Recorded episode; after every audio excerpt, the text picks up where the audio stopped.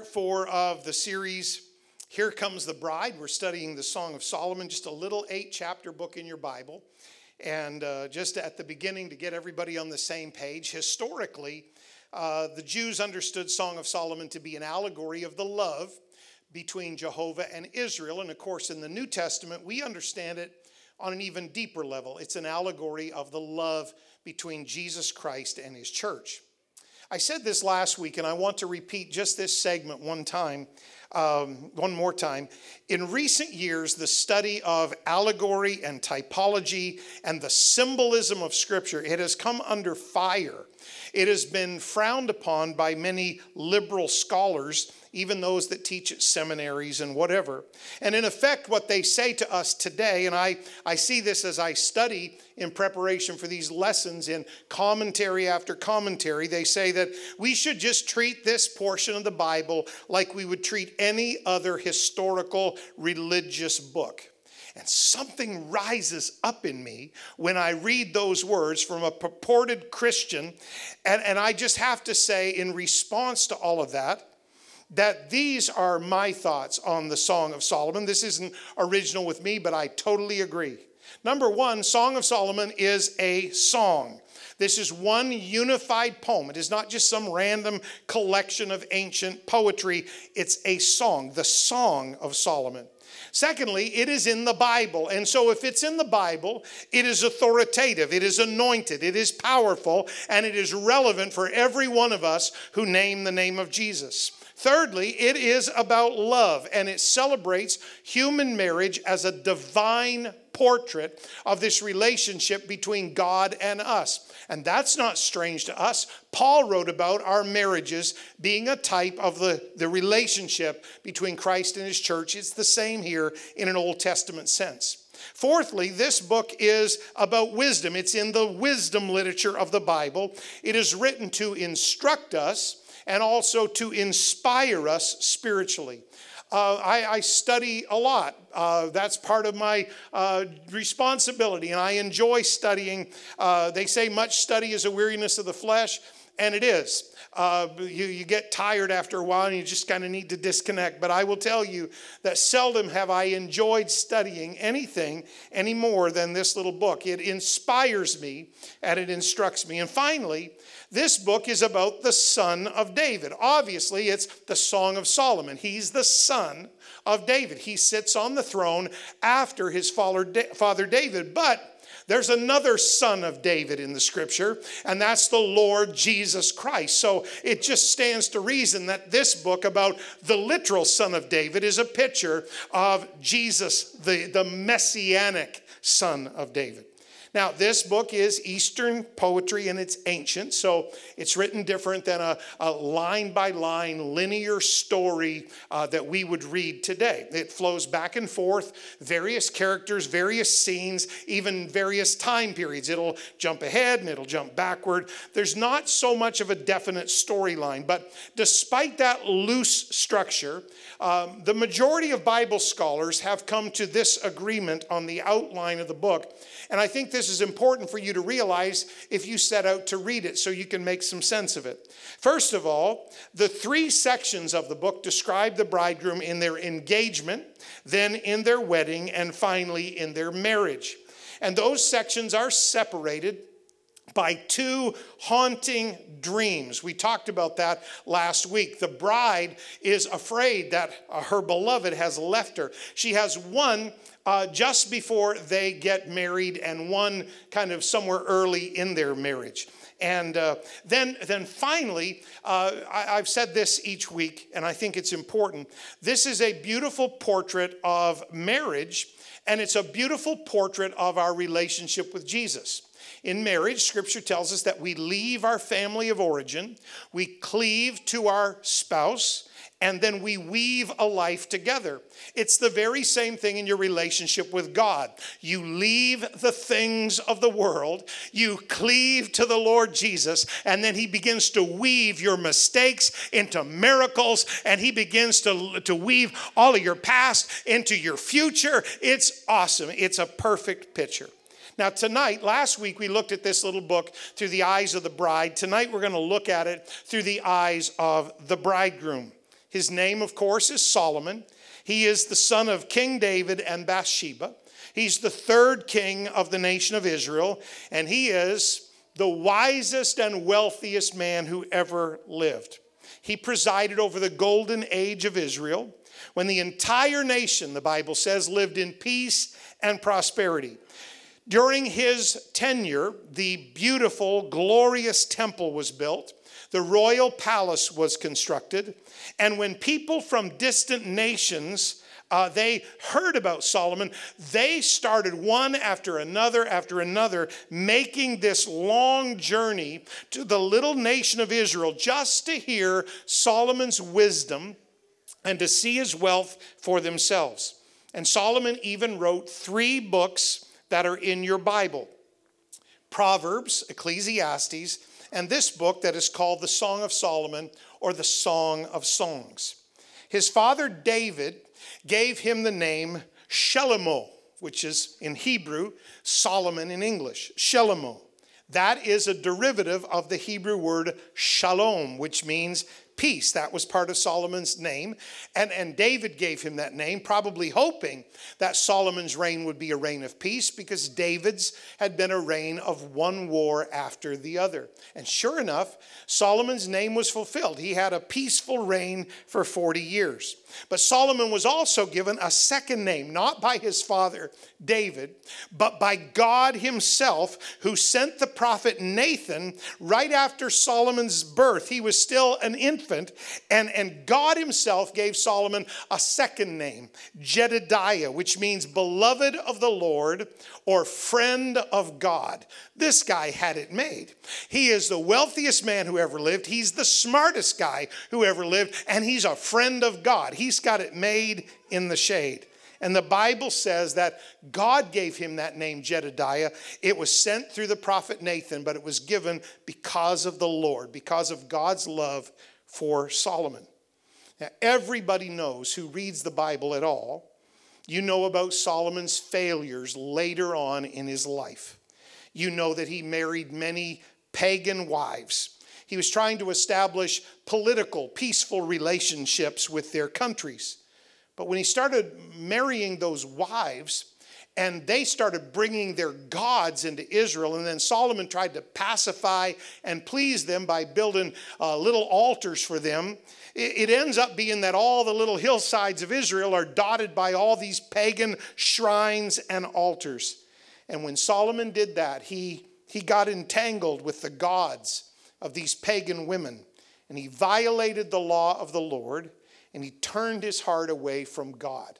It's a very sad story when you look at the end of Solomon's life. And that is why the book of Ecclesiastes is so very depressing. Uh, don't read it when you're down. Please don't do that because we'll have extra counseling that week. Just read something else. Read the Psalms. Read Joy Unspeakable and Full of Glory, or read something else.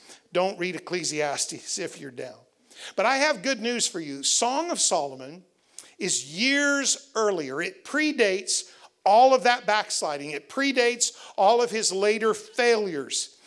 Song of Solomon was written in his younger years, and it tells the story of Solomon's first true love. Now, the language of true love is unique among human beings. Um, if you've ever had teenagers in your home who were in love with somebody else who could not be reached immediately and had to be reached by telephone, you know that this is true. The language of true love doesn't make a lot of sense. It's punctuated by long pauses where I guess they listen to each other breathe uh, back and forth across the phone lines. That's apparently very romantic. Um, not in COVID, but before that it was. The language of true love is unashamedly intimate. The language of true love is uncompromisingly exclusive. Nobody else is allowed to mess with this relationship, it's the two of them. And sometimes the language of true love is unapologetically obvious, it's just plain obvious to everybody else. And that's certainly the case with this little book. Um, while they certainly have many private moments, you will notice as you read through this book that Solomon and the Shulamite girl, who's his first true love, they seem quite unconcerned that others, like the daughters of Jerusalem, might overhear them. Uh, the daughters of Jerusalem are always lurking around the corner looking for news, listening for gossip, and, and, and they're unconcerned. They don't care that they might overhear their sentimental conversations or their sugary compliments. They don't care. They are totally unbothered by what anyone might think or what anyone else might say about this passionate relationship that is becoming public. To which I would say, in a like manner, it is impossible to hide a real relationship with the King of Kings and the Lord of Lords. If you really love him, somebody's gonna know about it. If you really love him, somebody's gonna detect that. If you really love him, somebody is gonna think you have lost your ever loving mind because you're so in love with the king. That's what happened to the Shulamite, and that's what happens to the saint. In the first chapter, we first read his pet name for her. For about three milliseconds, I entertained the notion of asking you all to shout out your pet name for your, uh, but I quickly dismissed that. I don't want to know. Too much information. But in the first chapter of this book, we, we read his pet name for her. His pet name is My Love. So It's pretty basic. He, he says that nine times uh, through eight chapters. My love. And he doesn't even do much of the talking. She does most of it. But my love, that's his pet name for her. Now we understand that, but when he first says it, the compliment that follows it is a little strange to us. It's in the very first chapter in verse uh, 9. I have compared thee, O my love, to a company of horses in Pharaoh's chariots. Now that's just weird to us. But see, we've forgotten because we're city dwellers. We've forgotten just how beautiful and graceful horses can be when compared to many of the other animals in God's kingdom. And we're also unaware of just how valuable horses were in the ancient world. And in the case of horses pulling royal chariots, not only would they be a valuable animal, but they would be elegantly and expensively adorned. In fact, he goes on to say that. Furthermore, the Hebrew term for horses here is feminine. This is a mare, a female horse, harnessed among stallions, which I've got to say would be quite the ultimate distraction for all the stallions so, what Solomon actually did was he paid her a high compliment. He said, You are so beautiful, I can't keep my eyes off you. You're like a mare among all the stallions, and I'm going to beat all those other guys away from you because you're so beautiful. So, this is actually very high praise, but our modern Western minds, we just don't comprehend or understand the imagery. But that's pretty mild compared to some of the other imagery in this book. Because throughout this poem, he will say to her, uh, he will say, My love. And then he will say beautiful things to her, like, You have dove's eyes.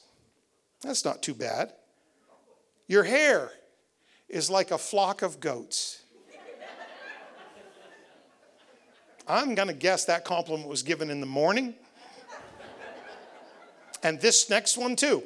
Your teeth are like a flock of sheep.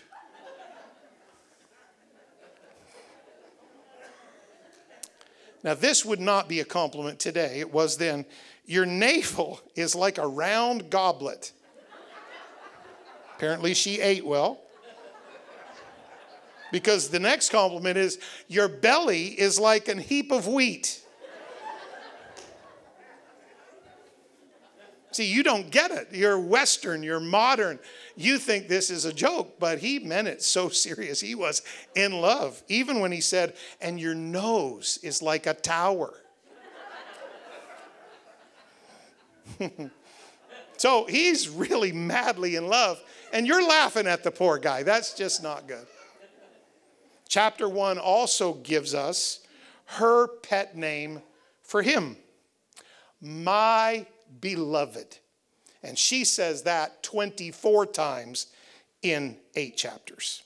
Over and over, back and forth, they address each other. My love, my beloved, my love, my beloved. There is nobody else in this relationship as far as these young lovers are concerned. But as we discussed last week, this young bride has a serious inferiority complex, and it troubles her deeply and greatly from time to time. And here's why she can't comprehend how a king could ever love her. She's a humble peasant girl. She works in a vineyard. She can't comprehend how a king, the king of the whole country, could ever love her. And we talked about this last week. It's obvious to any reader of this little book that these issues aren't coming from Solomon. They're coming from her past and they're coming from her perception of herself. She hasn't yet figured it out that the wisdom and the wealth and the authority and the security of a king, a mighty king, can easily overcome any or all of those obstacles. You see, she hasn't yet learned it. Maybe you haven't yet learned it. That when you're in a relationship with the king, your history doesn't define your destiny. And your failure doesn't set up your future. It's totally different. All the rules change when you get in a relationship with the king because the love of a king is a powerful thing. And I don't care if you're smack dab in the middle of the Old Testament in Song of Solomon or if you're in Bible study tonight, the love of a king is a powerful thing. And he can take all of your mess and all of your failures and turn it around. But she really has this inferiority thing uh, pretty deeply, and it troubles her uh, regularly. There's a little conversation right at the beginning of chapter 2 between the, the two of them. And uh, we can now, today, uh, they didn't do this with the King James translation 410 years ago, but many of the modern translations have done this. And, and some places there's still questions, but here basically everybody's agreed on who's talking and when they're talking. And when we look at the Hebrew pronouns, either it's a masculine, which means he's talking, or it's a feminine, she's talking, it's plural or singular, it's her, or it's all of the daughters of Jerusalem, that would be a plural female. And so we can look at this and we can tell who's talking. And scholars agree that despite what one of our favored old gospel songs says, in this passage, it is the bride who compares herself to a rose of Sharon and a lily of the valley, not the bridegroom. It's the bride who says, I am a rose of Sharon, I'm the lily of the valley. She speaks in verse 1. He replies in verse 2. She speaks again in verse 3. So let's look at it that way. She says to him, I am the rose of Sharon and the lily of the valleys. That is not ego talking, that is inferiority speaking. She's putting herself down because the rose of Sharon was a common wildflower that grew everywhere in the fields. And an ordinary lily, that's what she's saying. I'm just ordinary. There's nothing, you can pick a rose in Sharon anytime, in any hill, in any valley. And I'm like just the common lily, the crocus that grows in the valley. And, and so that's her attitude about herself. I'm nothing special. I don't deserve a relationship with a king. I'm just like a weed that grows in, in the field. She's putting herself down. And Solomon will have none of that because that is not the way he looks at her. So he gently corrects her perception. And here's what he says in verse 2 As the lily among thorns, so is my love among the daughters. He says, No, no. You're not just like any old lily or any old rose that grows on the hillsides with thousands of others. No, when I look at you, I see a pure white lily standing strong, standing pure among a bunch of thorns. To which I just want to say, I hope you can comprehend it, that the King of Kings doesn't see you the way you see yourself. You look in the mirror and you see failure. He looks at you and he sees a child of heaven. You look in the mirror and you see every little uh, issue from your past. He looks at you and he sees someone not only with a future here on earth, but an eternity in heaven. He doesn't see you the way you see yourself. If I could give everybody in this room and everybody watching online a gift tonight, I would give you the gift of being able to see yourself like Jesus sees you because he sees you as his beloved bride. He sees you as part of his body. He sees you as part of the church of the firstborn. He's invested in you. He gave his life for you. He shed his blood for you. Heaven is behind you. The angels are in favor of you. And the name of the Lord is a strong tower, and you can run right into it and be safe. He doesn't see you the way people talk about you, He doesn't see you the way you see yourself. Now that He said that, now she's ready to talk. She looks back at him and now she gives him a compliment in verse 3 As the apple tree among the trees of the wood, so is my beloved among the sons. I sat down under his shadow with great delight, and his fruit was sweet to my taste. She now compares Solomon to a strong and beautiful apple tree in the middle of a forest. He's so strong that she can sit down, find shade, protection from the sun, she can find food to eat. Now, in Israel, it would be highly unusual to find an apple tree in a common forest. So she's actually saying, You are one in a million, Solomon. There's nobody else around that's like you. And her compliments might seem a little bit over the top to other people, but she doesn't care. They accurately express her heart to him. Listen, she doesn't care what it sounds like. She doesn't care if you think it's sappy, syrupy, sugary, and sentimental. She could care less. This is how her heart feels about her beloved. And it is exactly like your worship appears to God. He loves it when you pour out your heart to Him. He is not analyzing your word to see if you got a bunch of these and thous strung properly together with the right syntax and verb tenses. He could care less. When you just say, I love you, Jesus, His heart beats. When you just say, I worship you, Jesus, He's there. And, and it doesn't make a lot of sense, these romantic relationships whether they're between your teenager and somebody else's teenager, whether it's between, let's not forget we were all there one time, or whether it's between the King of Kings and his beloved bride. It may not make sense to a lot of other people. I love Pentecostal worship. I found something online. I am getting old. I found this collection today of all these old songs. Many of them were recorded before I was born. And I got listening to them. And you know what I liked? It was a bunch of old Pentecostal songs. You know what I liked? A bunch of people talking in tongues, and you could hear them shouting and probably shaking bobby pins out of their hair in the background. And I just thought that was amazing. I listened to it all day while I studied. I just thought it was amazing. Do you know to the world that looks like we are absolutely nuts? But can I tell you, I'm a little tired of COVID restrictions. I just hate that. So we're going to keep rules, but my goodness, let's not let restrictions in the physical shut us down in the spiritual. You have a right and a privilege to worship God and to give Him your praise. And He's right on the edge of His seat when you start worshiping Him because He knows that you love Him. And so there are many ways to praise your beloved in this beautiful little book. She says, in chapter 2 and, and verse 4 He brought me to the banqueting house. His banner over me was love. And then she gets challenged by the daughters of Jerusalem, which are a rough equivalent of the women in the foyer at church. She is challenged by the daughters of Jerusalem. And, and they get pushing on her. They think she's acting a little ridiculous.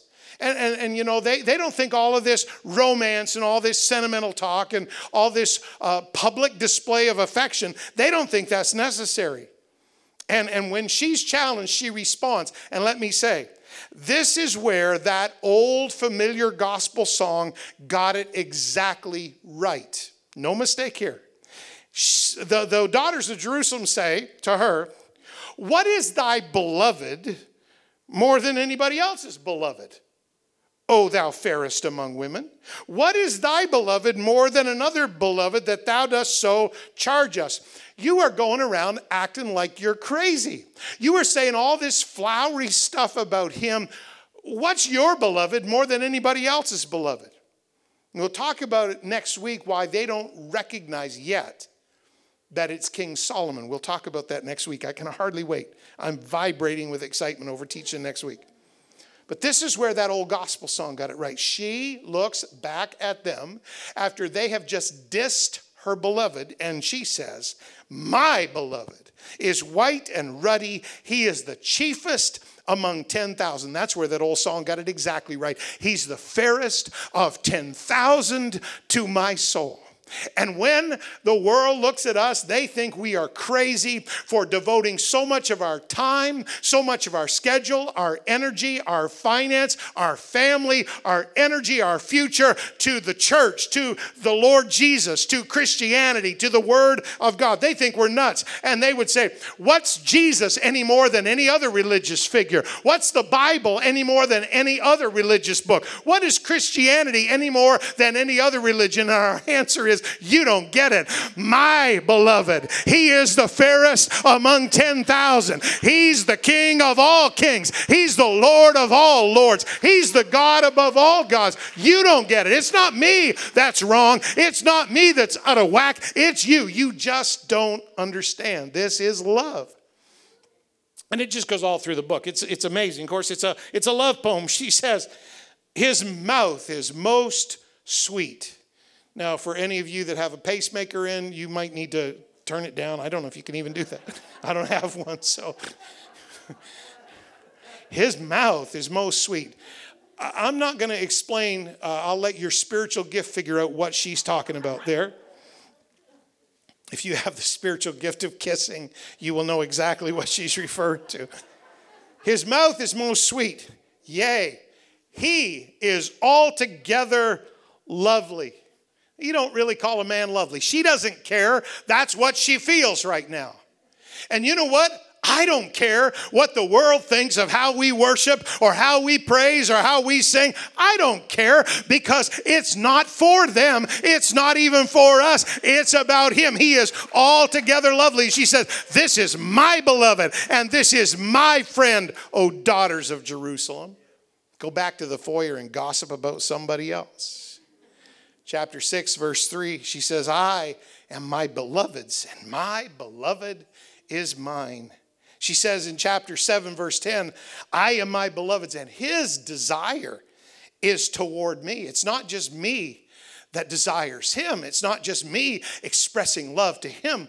I'm amazed that his desire is toward me, and he expresses love toward me. And I know all of you that were here last week, or all of you that watched last week, you will remember this statement. She says, I found him whom my soul loveth. I held him and I would not let him go. that one still gets me. I found the one that my soul loves. There are lots of things that I love down here on earth. There are people that I love. There are things that I love. There are activities that I love. There, there are wonderful uh, pleasures in this life that we get to enjoy. And I love them all. I love my sweet wife and my precious family. I love my friends. I love this church. But let me tell you, when I compare all of them and all of that to Jesus, I have to say, I have found him whom my soul loveth. It's a different kind of love, it's a deeper love. And, and I say with her, I held him and I would not let him go. And then there's this beautiful, powerful verse right at the beginning of the book. It's only three verses in. She says, Because of the savor of thy good ointment, she says, Solomon, beloved, your name is like ointment poured forth. That's why all the young maidens in Israel love you. That's why you have a big fan club, because just to say your name is like pouring forth fragrant ointment. Everybody loves you, Solomon. You've got a fan club, Solomon. But she says, But I love you the most. Your name is like ointment poured forth.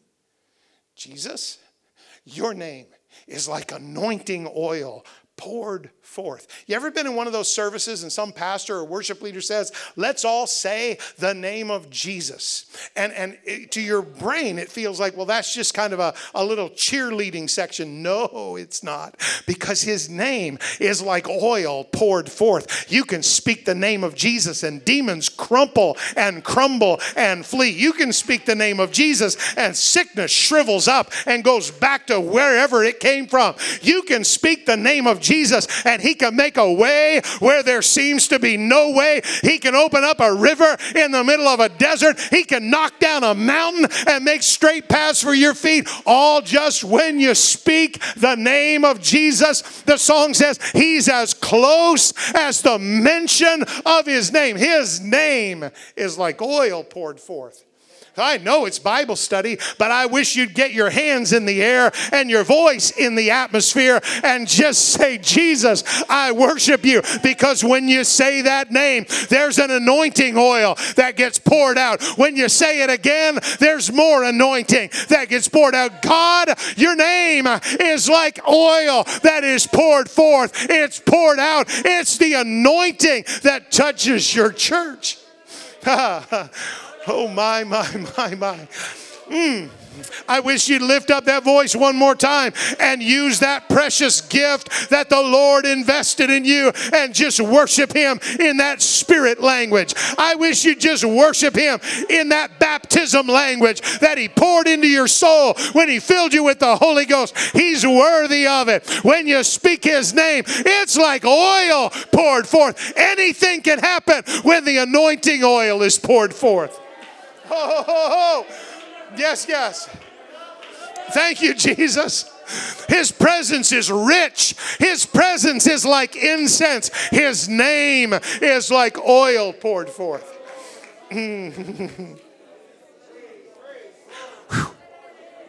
ha, wow. A day in thy courts is better than a thousand. I would rather be a doorkeeper in the house of my God than to be a big shot in the tents of wickedness. I love his presence. I love his church. I love his word. And I love that name. It's like oil that is poured forth, it's like the anointing that just begins to flow. It's the name of Jesus. Ah, wow. Yes, yes, yes, yes. Thank you, Jesus. Thank you, Jesus. Oh, my. Oh, take a moment. I promise you, I'm not in a rush. This is what I came for. I didn't come to give you a dead little lecture and let you listen real attentively. I came to be in the presence of the one that my soul adores. He is the chiefest among 10,000. I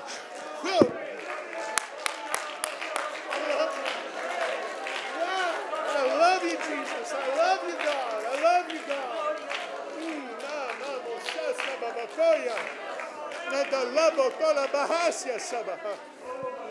Oh, I love you, Jesus. I love you, Jesus. I worship you, God. Can you imagine that the king of the whole nation found this little obscure peasant girl and fell in love with her. Can you imagine that the King of all kings found you, a sinner, and fell in love with you? It boggles the imagination if you think about it for a million years. It still defies description. The Bible says about Solomon that King Solomon exceeded all the kings of the earth for riches and wisdom. And all the earth, this is amazing, sought to Solomon to hear his wisdom, which God had put in his heart. So, truly, there was never a wiser or wealthier or greater king than Solomon.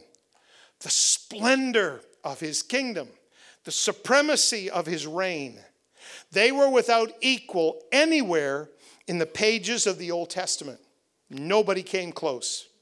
And that's why rulers from distant lands they regularly would make the long difficult journey to Israel, this little tiny kingdom, just to catch a glimpse of all that Solomon had and all that he knew. And the most famous one to make such a pilgrimage was the Queen of Sheba. She traveled by caravan one way 1,500 miles. That journey with a caravan like that would have taken 75 days. To get there and back, she would have spent almost a half a year crossing a barren, burning desert with few comforts. But every danger and every peril of the road and every difficulty and discomfort she encountered when she got there it was worth it. Second Chronicles chapter 9 records the audience that she had. And when the queen of Sheba had seen the wisdom of Solomon and the house that he had built and the meat of his table and the sitting of his servants and the attendance of his ministers and their apparel and his cupbearers and their apparel and the ascent by which he went up into the house of the Lord, there was no more spirit in her. It took her breath away. She was overwhelmed. She had sensory overload just seeing the blessings of God on the kingdom of Solomon. And she said to Solomon, she said to the king, she said, It was a true report which I heard in my own land of your acts and of your wisdom. But I didn't believe the words of everybody that came back or came by and said how great you were. I didn't believe their words until I came and my own eyes had seen it. And behold, let me tell you, Solomon, the one half of the greatness of thy wisdom was not told to me. The half was not even told to me because you exceed all the fame that I had even heard about.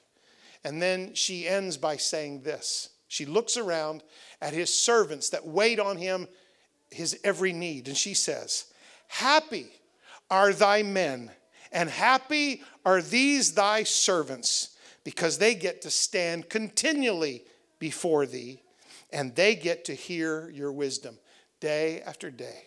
They are so lucky, Solomon. They are so fortunate. They are so blessed. I'm the queen of a country, but I'm jealous of your servants that get to stand before you every day. I don't know about you. I hope that's how you feel when you think about Jesus and his church.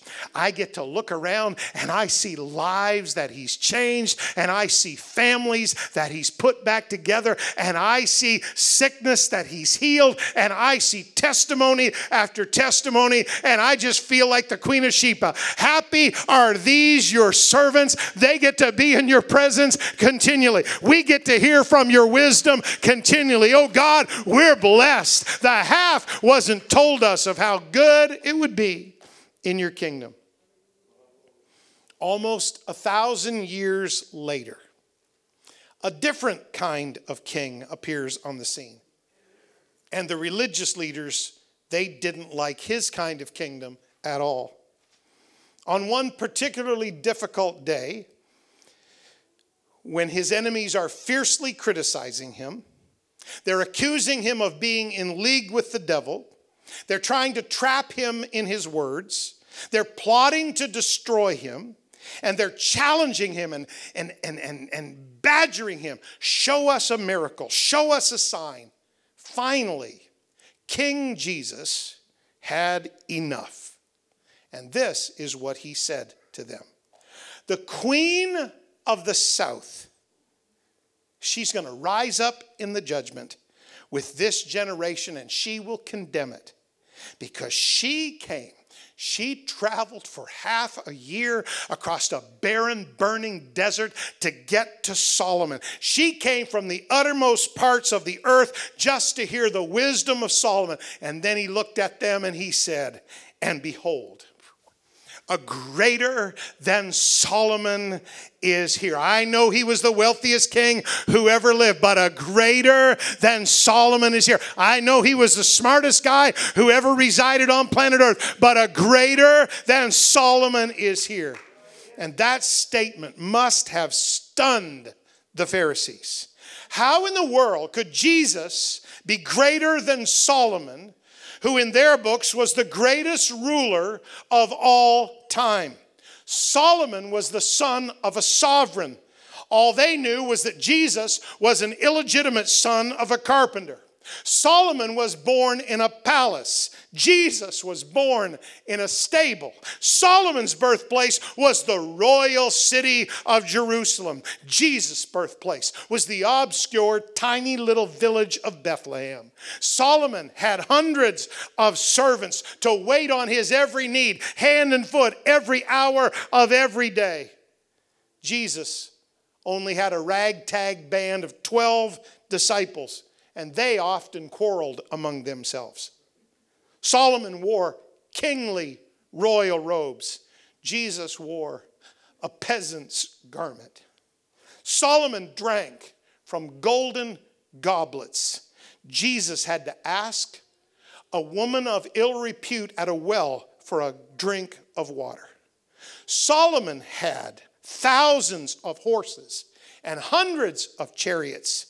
Jesus had to walk wherever he went. Solomon commanded great armies who, in a heartbeat, they would die for him. Jesus' own followers ran away the night he was arrested. Solomon was rich beyond compare. Jesus was a poor pauper.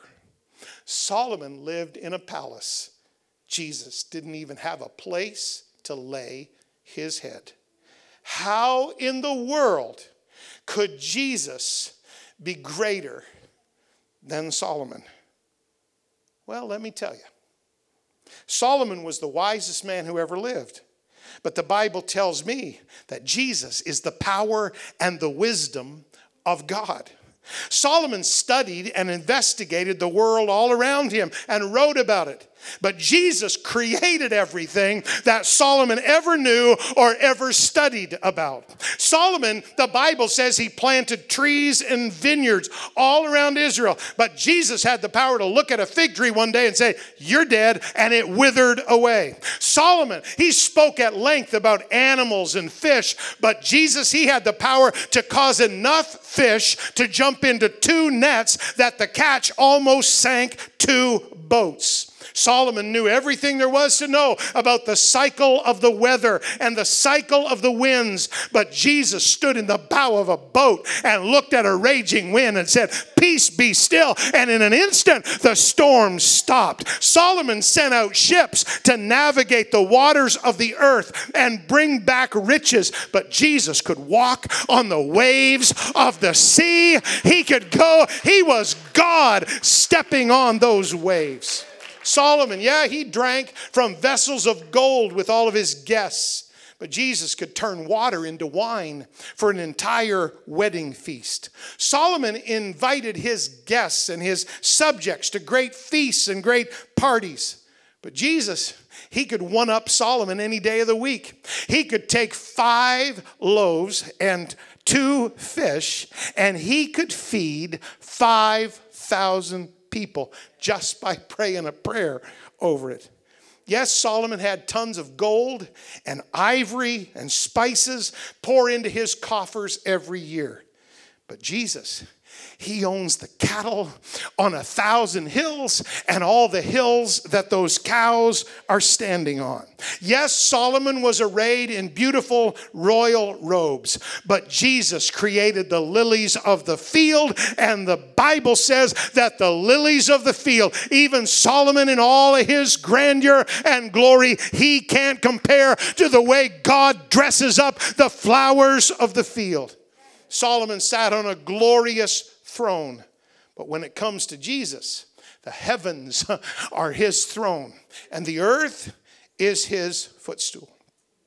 Yes, Solomon wrote three books of the Bible. Pretty impressive. He collected 3,000 proverbs and he wrote 100, 1,005 songs. But Jesus is the subject of every song that Solomon ever wrote, and he is the Word of God manifested in flesh. Solomon took 13 years to build a majestic palace for himself. It was amazing. It was an architectural and engineering marvel. But Jesus, he's been preparing mansions for us for 2,000 years. Your little mansion is going to dwarf whatever Solomon could ever have dreamed of building. Solomon took seven years to build a magnificent temple, but Jesus said, You destroy this temple, and in three days I will raise it up again. Solomon, of course, like every other great king in history, he died and he was buried, and his kingdom was divided after he died. But Jesus, he rose from the dead. And the Bible tells me, and his kingdom shall never end. And newsflash, we are in his kingdom. We're part of the kingdom that never ends. Solomon's servants, you read it with me. They were happy to stand before him and hear his wisdom. It, it, it impressed the daylights out of the queen of Sheba. She couldn't believe it. Happy are these thy men that stand in your presence and hear your wisdom. I got one better than that. Jesus gives me joy unspeakable and full of glory. And like the Queen of Sheba, the half has never yet been told. The Queen of Sheba, she said that line. The half wasn't told me. But even the world itself, John wrote at the very last end of his gospel. In the final verse, you check it out of the Gospel of John, he said, If we tried to write down everything Jesus said and everything Jesus did and every miracle Jesus ever performed, the world itself could not contain enough books to describe what God did when he lived on earth in a body of flesh. Last scripture, Acts chapter 7. This is Stephen preaching. He made them so angry that they martyred him. He was preaching along and he was recounting the history of Israel and how Israel had failed so often and they'd backslidden so regularly. And they let him preach for a while. It's a lengthy sermon, it's the longest sermon in the book of Acts, what young Stephen preaches in Acts chapter 7. But when he starts edging toward this, they start getting mad. He said, But Solomon built God a house. Instantly, they're all over that. This is Solomon, King Solomon, mighty Solomon, the one who presided over the greatest period of peace and prosperity that Israel had ever known. This is their Solomon. This is the wisest and wealthiest ruler that human history would ever see. They're proud of Solomon. And then they're especially proud of the glorious temple that Solomon built for the Lord. It was a heartbreaking day in Israel when Solomon's temple was destroyed and they were carted off into captivity. Because the Jews have a saying, I've heard it in Israel. They say it to this day. Here's their saying He that he who never saw the temple of Solomon has never seen a beautiful building They still say it today. If you didn't see the Temple of Solomon, you can brag about whatever building you want. You never saw a beautiful building unless you saw the Temple of Solomon. But Stephen, he carries on just a sentence too far. He said, Solomon built God a house, howbeit, the Most High, the King of Kings, the Lord of Lords, he dwelleth not in temples made with hands. That's what our prophets said. To them, that was an offense to say that God doesn't dwell in the beautiful temple that King Solomon built, the wisest and wealthiest man in all the earth. Who do you think you are, Stephen, to say that God doesn't dwell in temples made of hands? See, Stephen wasn't an Old Testament saint. He was a New Testament saint.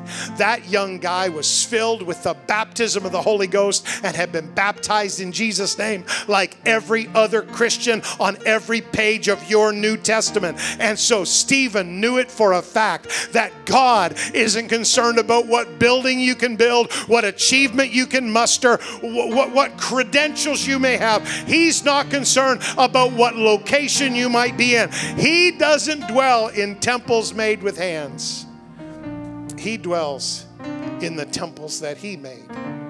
You are the temple of the Holy Ghost, Paul would write. And, and, and if God designed that temple, don't cover it with graffiti, don't fill it up with garbage. You're a holy temple unto the Lord. The Queen of Sheba was in awe of Solomon. And the question at the end of this lesson tonight is this I've considered it often today. When is the last time that you, not us, you, that you had an awe inspiring experience in the presence of your King? When is the last time? that the tears sprang to your eyes unbidden. When is the last time? This is what I loved about our elders, and we've lost so many elders over the last decade. This is what I loved about our elders. They were unashamed to worship God, and they didn't care how it sounded or looked like or if somebody thought them weird. Brother Noel Phillips, don't you ever stop responding to the Holy Ghost the way you do. I'm so thankful for that. And you know what? And you feel it when it happens. When's the last time you, not us, we can do this together pretty good. We've always got somebody carrying the dead weight. We've always got a great worship team or a pastor's preaching a sermon or somebody's pushing us to respond. I'm not talking about us, I'm talking about you in your personal relationship with the Lord Jesus. When's the last time you felt like the Queen of Sheba? I'm in awe, Jesus. I look around at what you've done. I look around at what you've given me. I look around at your blessings and I'm breathless. I'm awestruck. The half wasn't told me of how good this would be. If the Queen of Sheba could travel 1,500 miles round trip across that desert, and she could go through all the, the discomfort and the perils of a barren, burning desert to get to an earthly king and then think it was worth the trip. Can I just tell you anything you've ever given up, anything you've ever done, anything you've ever sacrificed for Jesus, it's well worth the trip. This is the King of Kings, this is the Lord of Lords. Solomon did build a glorious temple. But you're not just his bride, you're his temple. He doesn't just call you on the phone, he lives in you. He's waiting for you, he's longing for you. When's the last time you had one of those awe-struck moments in the presence of Jesus, all by your little old self, like a lovesick teenager? I hope it hasn't been very long because here's what I know about Jesus He's longing for that moment, He's waiting for that moment, He's hoping for that moment. I love what we do when we get together. We're not going to stop. I love our worship, I love our singing, I love how you precious people respond to the Word of God and the presence of God. we don't have enough hours in this building to cover you. And we couldn't. We'd all have to move in here. It would have to be a much bigger building. You have a life all by yourself to live with your beloved. My beloved is the chiefest among 10,000. I found the one that my soul loveth. I held him and I would not let him go. Would you lift up your hands? Would you lift up your praise? Would you lift up your love toward the King of all kings and the Lord of all lords? Ha!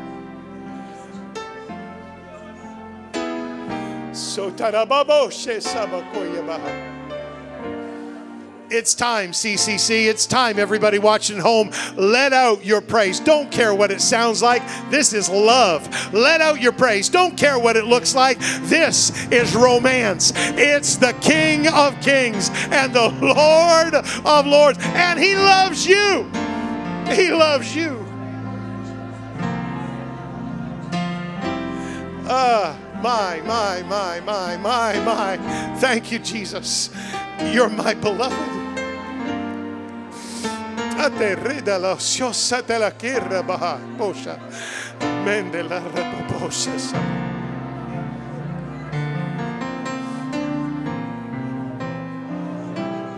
Oh, let the worship flow like a river. Just, just let it move and carry us along for a moment. We have time for this. This is why we came tonight.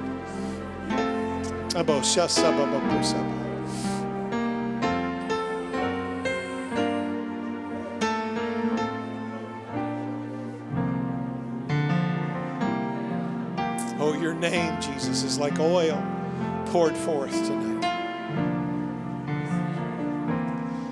He's as close as the mention of his name.